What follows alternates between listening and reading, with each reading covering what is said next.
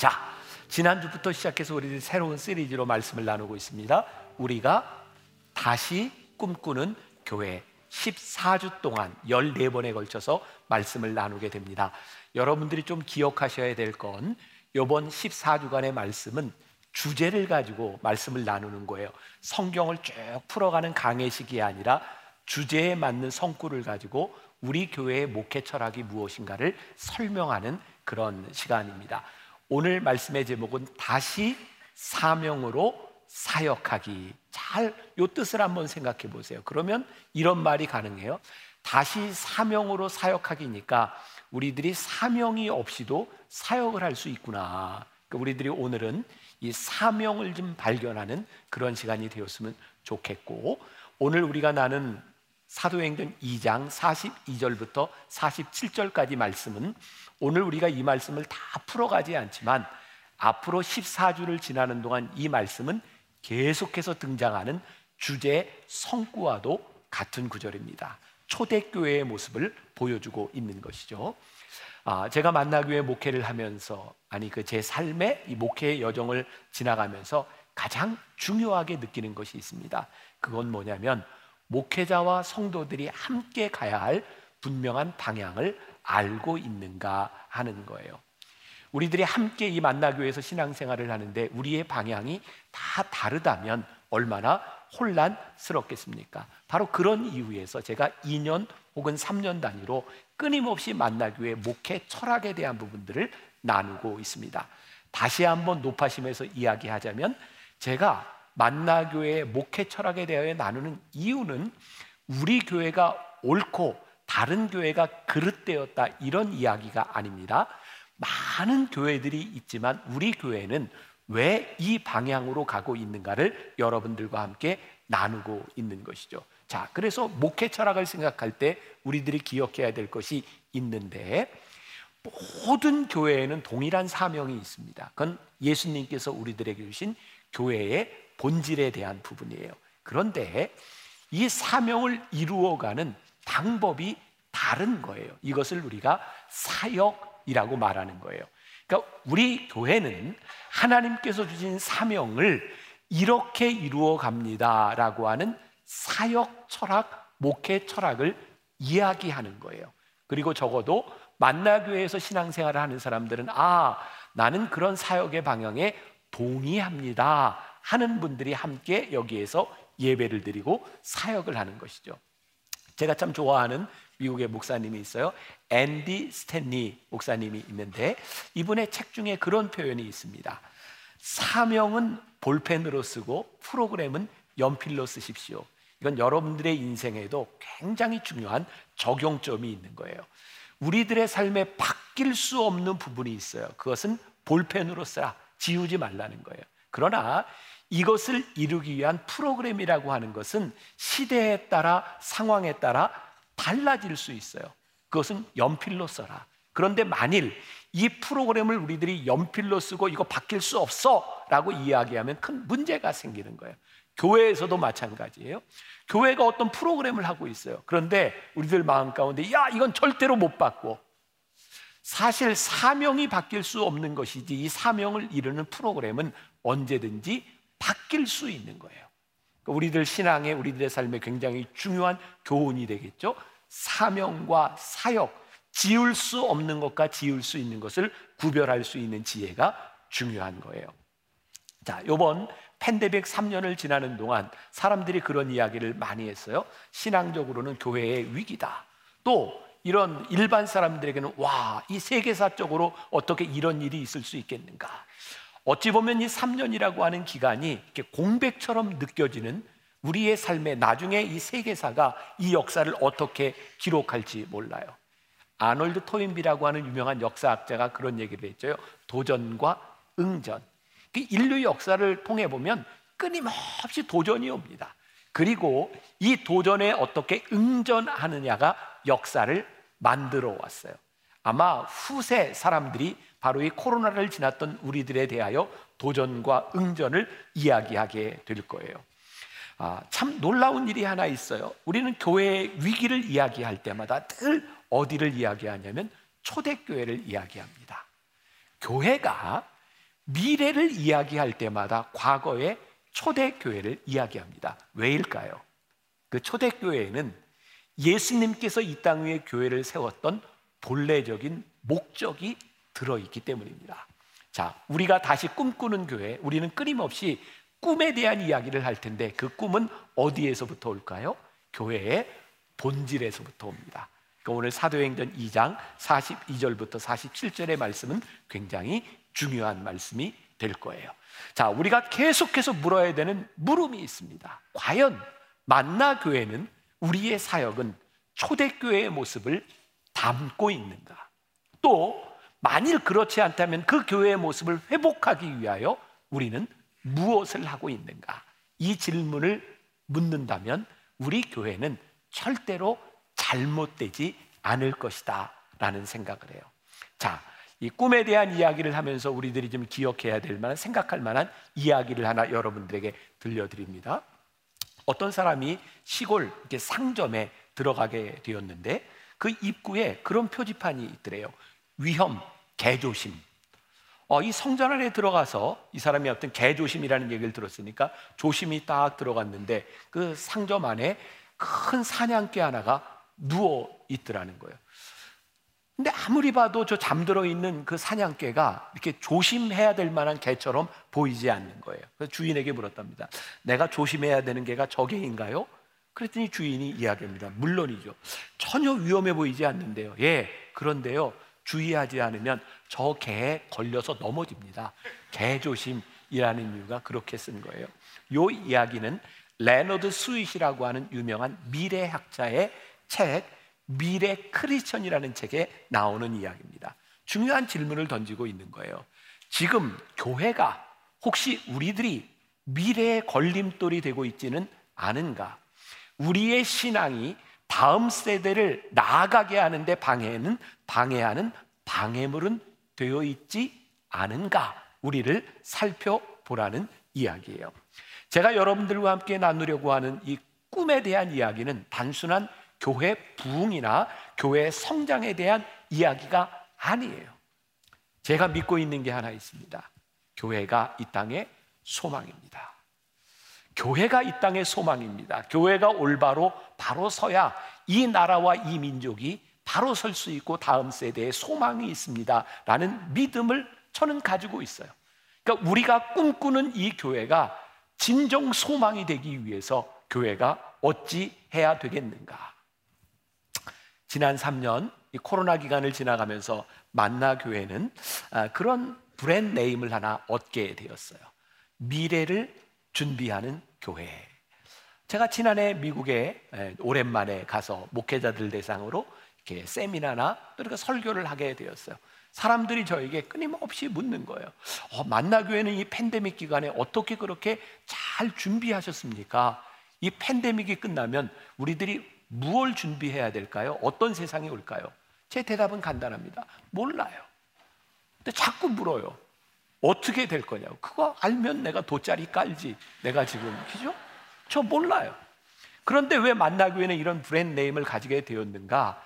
팬데믹이 올지는 우리들이 몰랐지만 우리가 끊임없이 미래를 준비하고 있었기 때문이죠. 자, 오래된 교인이 아니고는 잘 모르는 이야기입니다. 2003년 제가 만나교회 담임이 되었을 때 저에겐 꿈이 있었어요. 아, 어떤 교회가 되면 좋을까? 제가 꿈꾸는 교회라는 책을 그때 썼죠. 그러면서 만나교회 교인, 이 분당 지역에 있는 교인들, 그리고 예수를 믿지 않는 사람들에게 설문조사도 하고 우리가 흔히 이야기하는 어, 포커스 그룹 인터뷰도 하고 사람들의 생각을 묻고 그리고 방향을 어떻게 성경적으로 정해야 될까 고민하며 비전 2020이라는 것을 발표했어요. 그리고 놀랍게도 하나님께서는 우리들이 2년여 동안 준비하신, 준비하게 한 그런 로드맵을 따라 교회가 잘 갔어요. 그리고 2015년이 되었을 때 10년을 지나며 우리가 해온 방향이 맞는지 앞으로 우리 교회는 어떤 우선순위를 가지고 나가야 되는지를 다시 한번 공부하고 우리들이 리서치를 하고 교인들에게 물었어요. 우선순위를 물었어요. 다 중요하지만 그때 6천여 명 이상의 성도들이 스티커 작업을 했고 우리 우선순위는 여기에 있습니다. 그 첫 번째가 다음 세대였고 그리고 그때 나온 우선순위 중에 하나가 미디어 사역이었어요.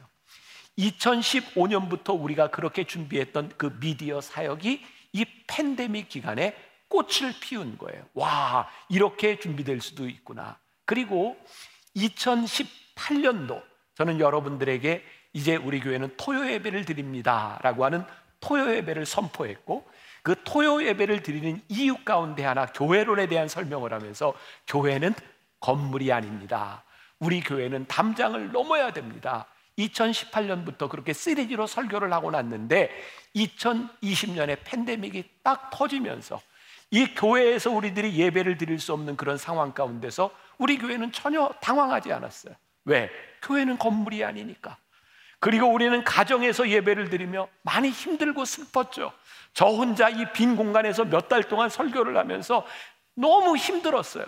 그러나 우리들이 먼저 얘기했던 교회에 대한 꿈, 교회는 건물이 아니고 우리들이 드리는 그곳이 예배 처소가 될 수 있습니다. 라고 하는 선교적 교회에 대해서 이미 이야기할 수 있었기 때문에 우리 교회는 팬데믹 기간에 전혀 달라진 것이 없었어요. 단지 여기에 사람들이 없었을 뿐이죠. 팬데믹 기간 중에 온라인으로 이렇게 방송을 하고 또 이제 온라인이 끝나면서 이거 온라인으로 예배를 드려야 돼 말아야 돼 고민을 하고 있지만 우리 교회는 고민을 할 이유가 없었어요. 왜? 이미 한 15년 전부터 교회에 올 수 없는 사람, 이교대로 근무하는 사람, 삼교대로 근무하는 사람, 소위 말하는 가나안 성도들을 위하여 우리가 복음을 가지고 그들에게 가야 되겠다라고 생각하고 이미 모든 예배를 실시간으로 스트리밍 서비스를 하고 있었기 때문에 팬데믹 기간에 우리들에게 달라진 건 아무것도 없었어요. 자, 그 모습을 보면서 사람들은 이렇게 쉽게 이야기를 하죠. 어떻게 팬데믹이 올 줄 알고 그렇게 만나교회는 준비했습니까? 아니요. 우리는 팬데믹을 준비한 것이 아니었어요.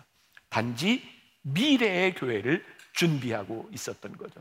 이제 중요한 것은 이 시기를 지나가며 만나 교회는 우리 성도들은 무엇을 준비하며 다음 세대 교회와 다음 사람들에게 어떤 길을 제시해 줄 수 있는 교회가 될 수 있는가? 다시 말해요.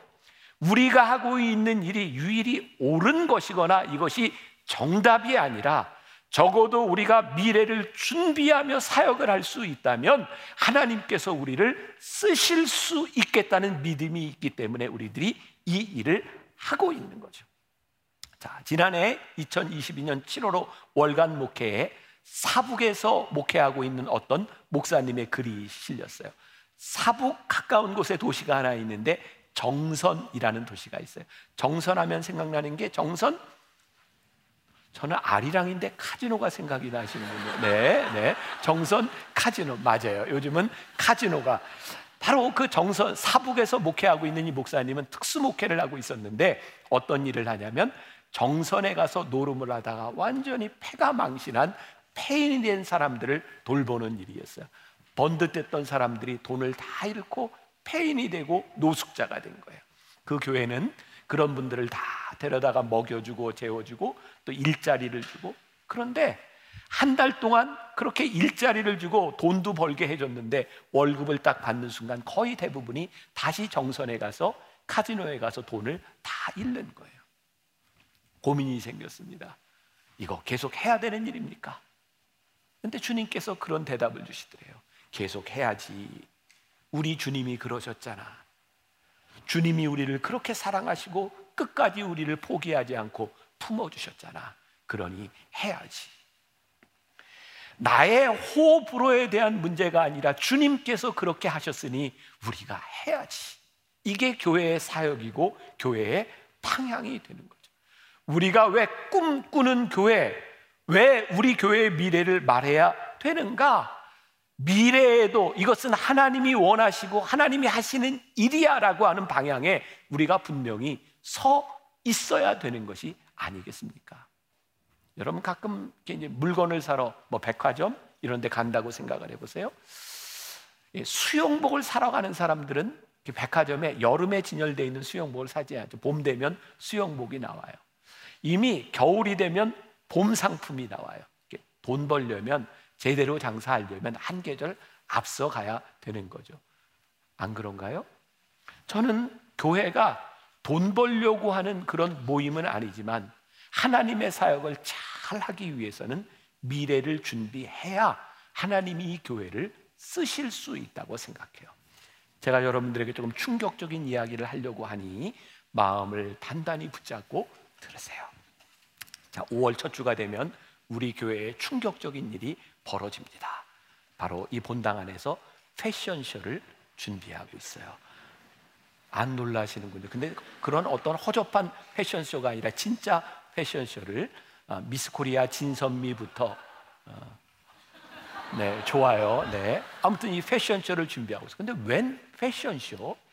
지난 아, 이태원에서 할로윈 그 참사를 우리들이 목격하고 많은 사람들이 여러 가지 반응을 보였어요. 불쌍하고 안 된 마음, 마음 아픈 마음도 있지만 쟤네들 젊은 애들이 왜 저렇게 저기 모여?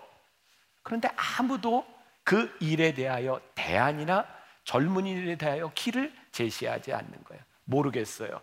우리 교회가 하는 일이 이것이 올바른 방향이 돼서 하나님이 그것을 계속 쓰실지 아니면 한 번의 이벤트로 끝날지 모르겠어요. 그러나 한번 해보려는 거예요.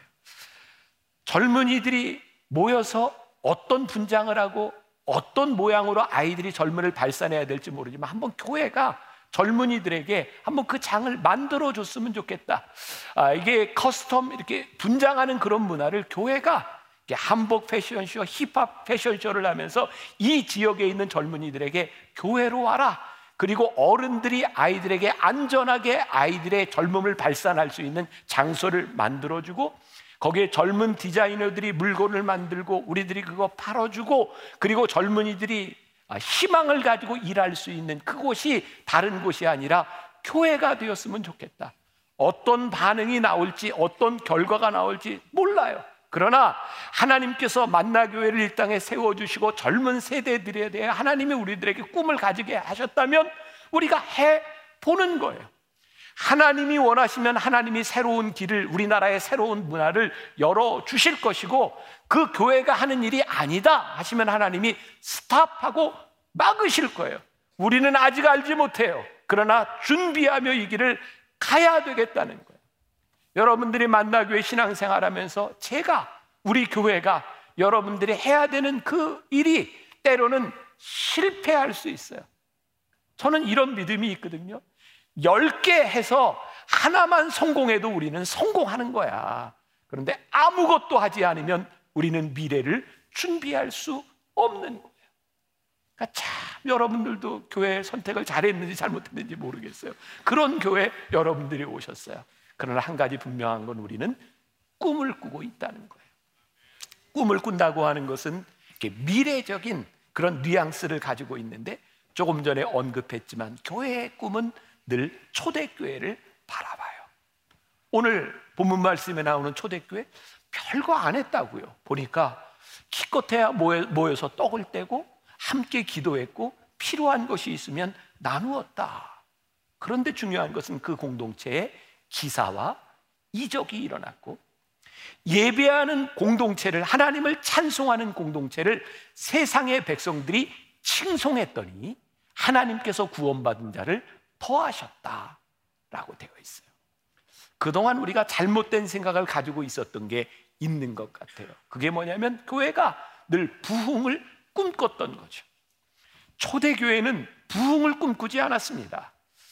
예수님의 말씀에 헌신된 제자들이 되어 말씀대로 살아갔더니 그 교회가 세상에 칭송을 받았고 하나님께서 구원받은 숫자를 더하셔서 교회가 부흥되었다는 거예요. 교회는 부흥하기 위해서 존재하는 공동체가 아니라 하나님의 말씀대로 살았더니 하나님께서 구원받는 숫자를 더하셔서 그 결과로 부흥의 역사가 일어나는 거예요. 우리가 믿는 것이 있어요. 우리들이 말씀대로 살아가면 하나님께서 이 공동체의 구원받는 숫자를 더하시는 교회가 된다라는 믿음을 가지고 우리는 살아가는 거예요. 저는 이 꿈에 대한 이야기를 하면서 그냥 제 속에 그런 꿈의 날개를 한번 달아보았어요. 오래전 2003년으로 돌아가요. 제가 만나교회 담임 되었을 첫 이제 20년 지나갔으니까 그때는 제가 여러 학교에 강의를 다닐 때였고 그 중에 하나가 여기 수원에 있는 협성대학원에 아, 신학대학원에 제가 강의를 할 때였어요. 그때는 차를 타고 이렇게 한 시간씩 이렇게 오고 가야 되는 때였는데 제가 차를 타고 올 때면 늘 라디오 방송을 들었어요. 뭐 지금도 그런 방송이 있는지 모르겠는데 이종환 최유라의 라디오 시대라는 방송이 그때 꼭 나왔어요. 근데 그때 꼭 그 시간에 어려운 사람들의 사연을 소개하는 시간들이 있었어요. 하나님께서는 저에게 그때 참 여린 마음을 주셨고 아파하는 마음을. 하, 그 사연을 들을 때마다 하, 그게 얼마나 안타까운지 운전을 하다 그냥 눈물을 흘리고 아, 운전을 하지 못하고 차를 옆에다 세워놓고 하나님 저 어떻게 도울 수 있을까요? 근데 제가 별로 힘이 없는 거예요. 그때는 만나교회가 빚도 많았고요. 누구를 돕는다고 하는 게 참 쉽지 않은 그 상황에서 하나님 어떻게 교회가 이런 일을 좀 할 수 있을까요? 그리고 20년이 지난 지금 저희 만나교회는 만나교회 최고의 브랜드를 하나 가지고 있어요. 그게 뭐냐면 한샘치고. 한샘치고가 처음 시작할 때 우리 교회의 한 가장이 전신 화상을 입고 병원에서 그 가장을 돌보는 것 때문에 온 식구들이 직업을 다 놓아야 됐고 가정이 어려워지는 상황이었어요. 하나님, 저 가정을 저 가장을 하나 살릴 수 있으면 좋겠습니다. 그렇게 시작한 게 한샘치고였어요. 커피 한 잔 먹은 셈치고 밥 한 끼 먹은 셈치고 여러분들 중에 또 벌써 많이 잊어버리셨을 거예요. 거의 한 10년 됐나요? 양산에서 어떤 사람이 아파트에 이렇게 청소를 하다가 어떤 정말 미친 놈이죠. 음악 소리가 시끄럽다고 밧줄을 끊어버려서 가장이 세상을 떠났잖아요. 네 명의 갓난 아이를 포함해서 네 명의 아이를 남겨놓은 그 가정. 그때 하나님께서 우리들에게 극률한 마음 주셔서 하나님 저 가정을 우리가 책임질 수 없을까요? 한 번 우리들이 긍휼한 마음을 가지고 한 번 도울 수 있지만 저 아이들 넷이 다 학교를 졸업할 때까지 우리가 그 가정을 돌볼 수 없을까요? 그 가정은 예수 믿는 가정이 아니고 알지도 못하는 가정이었어요. 지금까지 우리가 그 가정의 그 아이들을 위해서 돕고 있어요. 제가 이 글을 쓰던 때 이 원고에 보니까 우리가 지난해 우크라이나 전쟁 또 산불 피해를 위해서 우리들이 한샘 치고 헌금하자고 요청하는 때였고 얼마 전에 우리는 트리키에 정말 많은 분들이 한샘 치고 헌금하셨어요. 근데 저와 우리 교회와 전혀 관계없고 알지 못하는 그 교회의 헌금들이 다 흘러가고 있어요. 2003년, 2004년, 2005년 비전 2020을 시작하며 제가 하나님께 기도한 게 있었어요. 하나님, 2009년쯤 되어서부터는 우리 만나교회 헌금이 정말 제 개인적으로 생각하기 이상적인 이 헌금을 잘 흘러보러, 흘러보내는 교회가 되었으면 좋겠습니다. 그리고 나는 잊어버리고 있다고 생각했는데 2024년, 3년 만나교회 당회를 할 때 우리 교회 재무부에서 헌금 이렇게 도표를 발표를 했더라고요. 제가 좀 보여드리려고 그래요. 보니까 저희 헌금 전체 중에 46.1%가 선교와 교육과 나눔으로 그리고 나머지 32%가 관리와 재무로 그리고 코로나를 지나며 우리가 다음 세대를 좀 준비해야 되겠구나라고 하는 적립금이 16%로 제가 저걸 보는데 너무 감사한 거예요. 하나님, 우리 교회 헌금이 이렇게 쓰이게 된 것이 너무 감사하고 또 제가 감히 이야기하자면 하나님 만나교회가 헌금을 쓰는 이 모습이 한국교회의 모범이 되었으면 좋겠고 우리가 이렇게 살아가는 교회의 방식들이 다른 교회의 세상에 교회는 이렇게 헌금을 흘러보낸다고 이야기할 수 있는 교회가 되었으면 좋겠습니다. 초대교회 보니까 각 사람의 필요를 따라 나누어졌다. 교회가 남는 것을 교회가 마음대로 우리는 이걸 해라고 하는 교회가 아니라 그 사람들의 필요가 눈에 들어와서 초대교회는 각 사람의 필요에 따라 그것을 나누어 주었다라고 되어 있어요. 그리고 오늘 저에게 또 하나 감사한 게 있는 거예요. 언제부터인가 교회에서 목회자가 설교 시간에 헌금에 대한 이야기, 돈 이야기를 하면 아, 저 교회 조금 이상한 교회 아니야? 라고 생각하는 지금과 같은 시대에 제가 여러분들을 향해 여러분 헌금하세요. 지갑 오늘 다 털고 가세요. 뭐 이런 이야기를 해도 전혀 이상하지 않은 교회. 오늘 뭐 내는 거 없어요. 그냥 아멘 하셔도 괜찮아요. 아무것도 없어요. 그런 교회. 하나님 성도들에게 헌금을 하라고 이 헌금이 이렇게 쓰여질 수 있다고 말할 수 있는 교회 되게 하신 게 너무 감사하다. 우리가 꿈꾸는 교회, 하나님이 세우신 그 교회의 모델을 따라갈 수 있는 교회가 되는 것, 그게 우리들에게 얼마나 큰 축복. 2003년도 그래서 그때 그 마음으로 제가 우리 교회 사랑나눔 운동본부를 만들자라고 제안을 했는데 지금은 월드 휴먼 브릿지라고 하는 단체 우리들이 어느 정도 중견 단체를 우리들이 만들어 가고 있어요. 제가 만나교회가 이 정도 규모가 되기 전에 우리 목회자들과 참 많이 이렇게 뭐 1박 2일, 2박 3일 가서 MT도 하고 굉장히 친밀하게 지냈어요. 요즘은 잘 못해요.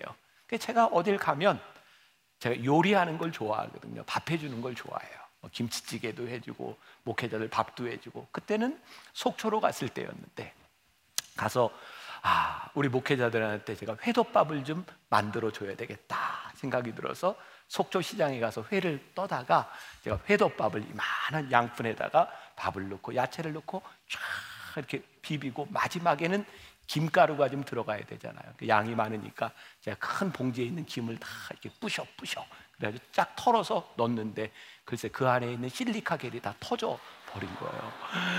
근데 어, 이걸 어떻게 하나? 그리고 그 실리카 겔 그걸 보니까 이상한 문구가 있는 거예요. 몸에 해롭지는 않으나 먹지는 마시오. 야, 이거를 지금 어떻게 해석을 해야 되는지. 어, 그래서 결국은 그걸 이제 다 버렸어요. 버리고 이제 못 먹었어요. 그 동해 속초에 한 식당에 가게 되었는데 식사를 하는데 아, 그날 정말 주름이 깊게 패인 한 할머니가 와서 우리 식사하는데 정말 귀찮게 감자떡을 팔고 있었어요. 그 모습이 제가 잊혀지질 않는 거예요. 한 주가 지나서 아, 내가 거길 다시 가야 되겠다. 그리고 그 음식점에 갔더니 그 할머니가 다시 들어와서 감자떡을 파는 거예요. 제가 감자떡을 사드렸어요. 근데 조금 있다 다른 걸 파는 사람이 또 들어와요. 제가 또 사드렸어요. 사람들이 이상하게 보는 거예요. 그때 제가 그런 결심을 했어요. 누가 들어와서 무엇을 팔든 내가 다 사준다. 그리고 그 할머니에게 제가 이게 먹던 이렇게 회를 이렇게 드리면서 어, 제가 이제 강원도에서도 이제 잠깐 에, 목회를 했었고 그래서 제가 그냥 옛날 그냥 강원도 그 억양으로 좀 잡숴보더래요 하고 이렇게 이제 드렸어요. 근데 할머니가 옆에 손님이 놓고 간 그 참이슬을 한 잔 탁 이렇게 마시고 있는 거예요.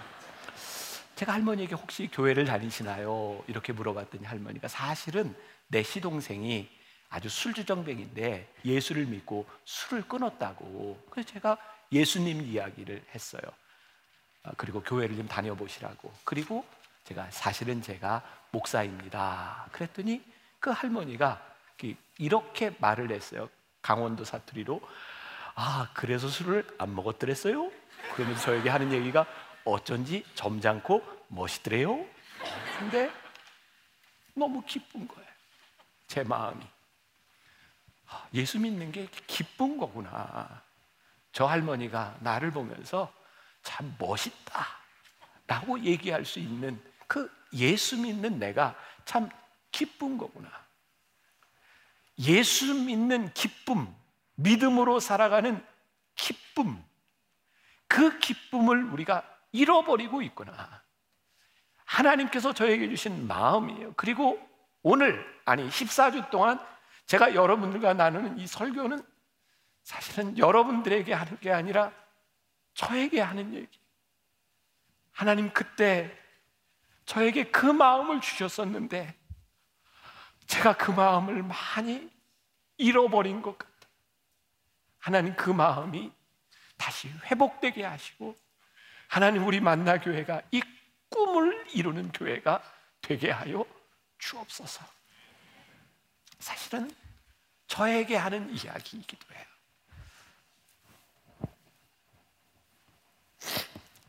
알렌 크라이더라고 하는 사람이 초대교회에서 길을 묻다라는 책을 썼어요.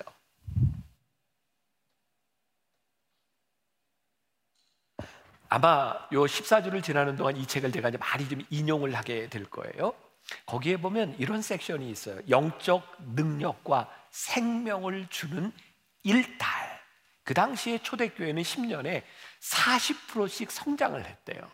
이 터툴리안이라고 하는 유명한 교부가 쓴 글에 나오는 이야기인데 그 성장의 원인을 두 가지로 꼽고 있는데 그 중에 하나가 뭐냐면 기사와 이적이 일어났을 뿐만 아니라 영적 일탈이 있었다는 거예요. 그럼 일탈이라고 하는 말이 부정적인 의미잖아요. 당시 로마의 세계관을 가지고 있었던 사람들에게 기독교인들이 하는 일은 일탈 행위였어요.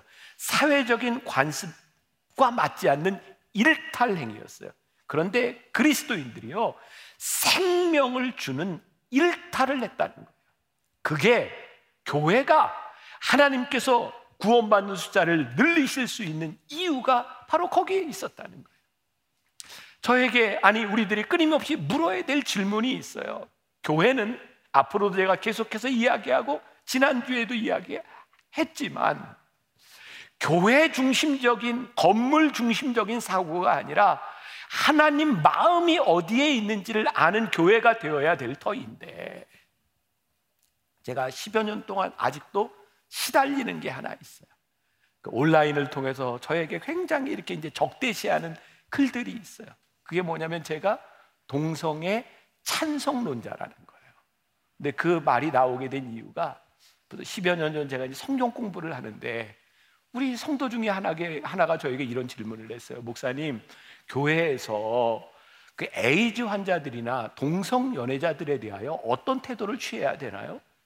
제 속에 그냥 불쑥 나오려고 했던 말이, 아, 그건 안 되지요. 근데 그때 예수님이라면 어떻게 하셨을까라는 물음이 제 속에 들었어요.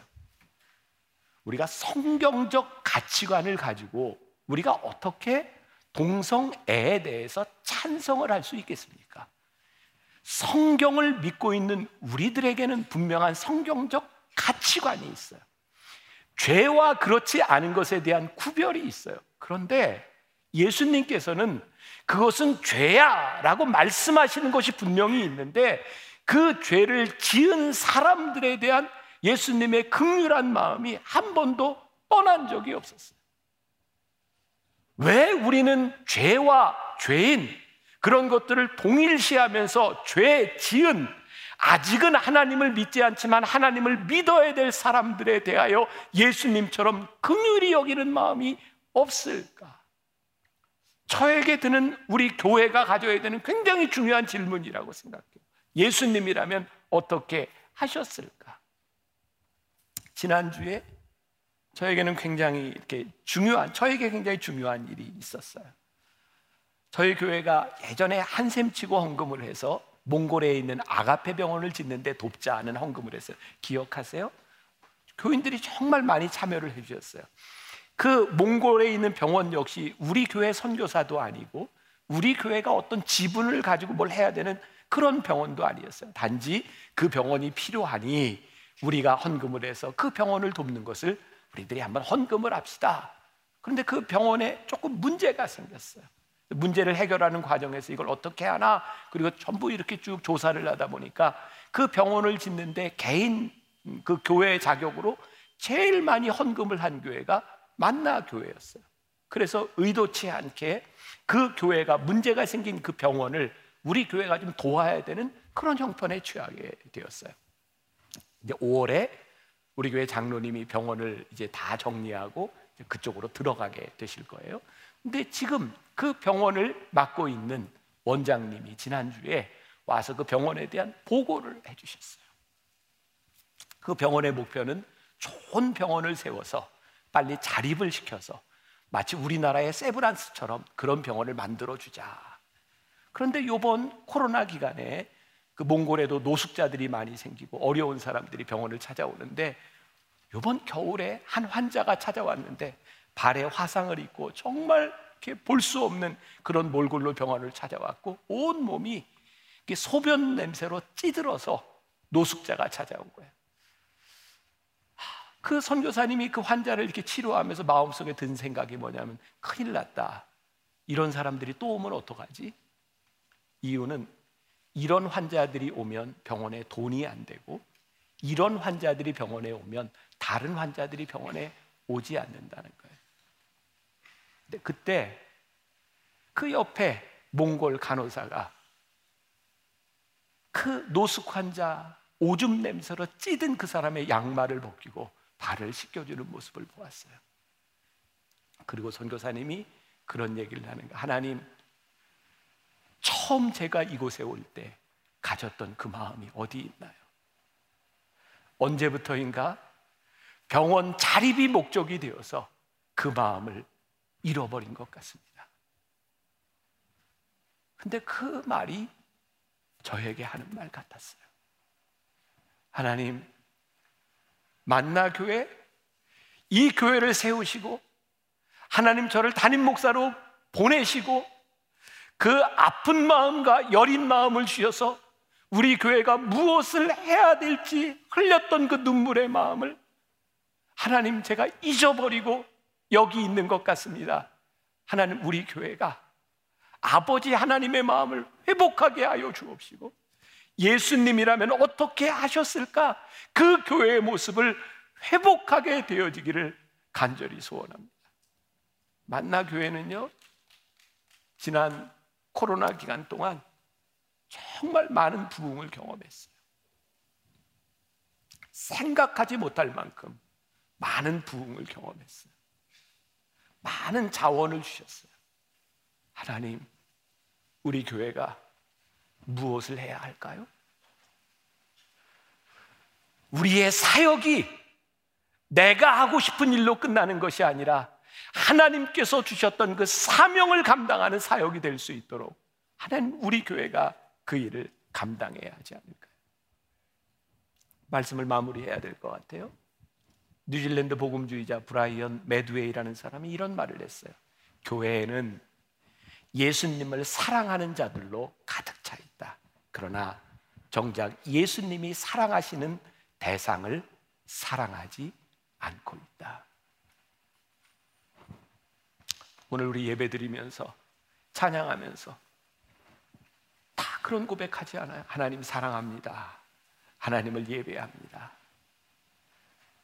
그런데 예수님이 사랑하는 자들에 대한 마음이 우리들에게 없다면 우리는 뭔가 잘못 가고 있는 게 분명하지 않겠습니까? 이 설교는 여러분들에게 뿐만 아니라 저 자신에게 하는 이야기라고 했어요. 하나님, 제가 만나교회 담임이 되어서 그때 가졌던 그 마음, 교회가 가야 될 그 길, 우리가 꿈꾸게 하셨던 그 교회 길을 우리가 끝까지 가게 하여 주옵소서.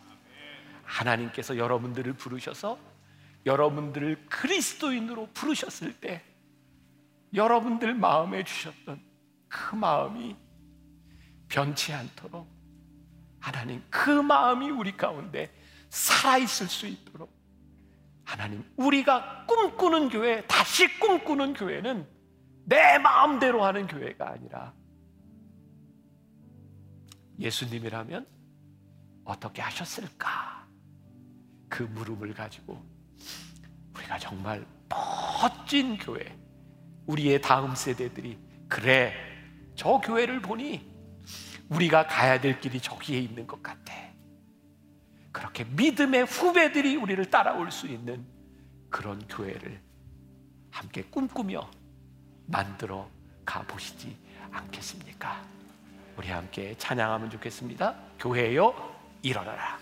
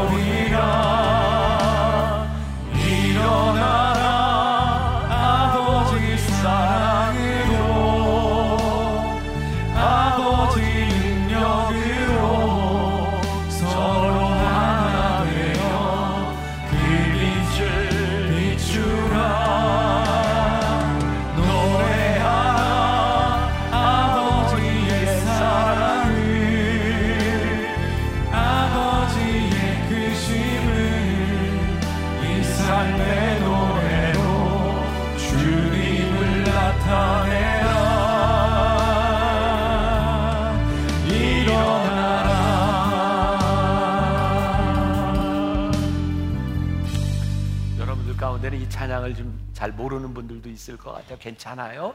그런데 정말 오늘 우리들에게 명령하시는 일어나라고 명령하시는 이 찬양을 우리 십자가 아래서 함께 다 일어나 한번 같이 찬양하고 제가 축도로 마무리하려고 합니다. 함께 일어나 찬양합시다.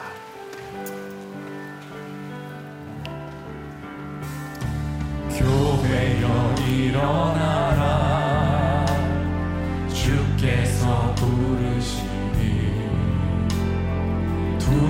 두려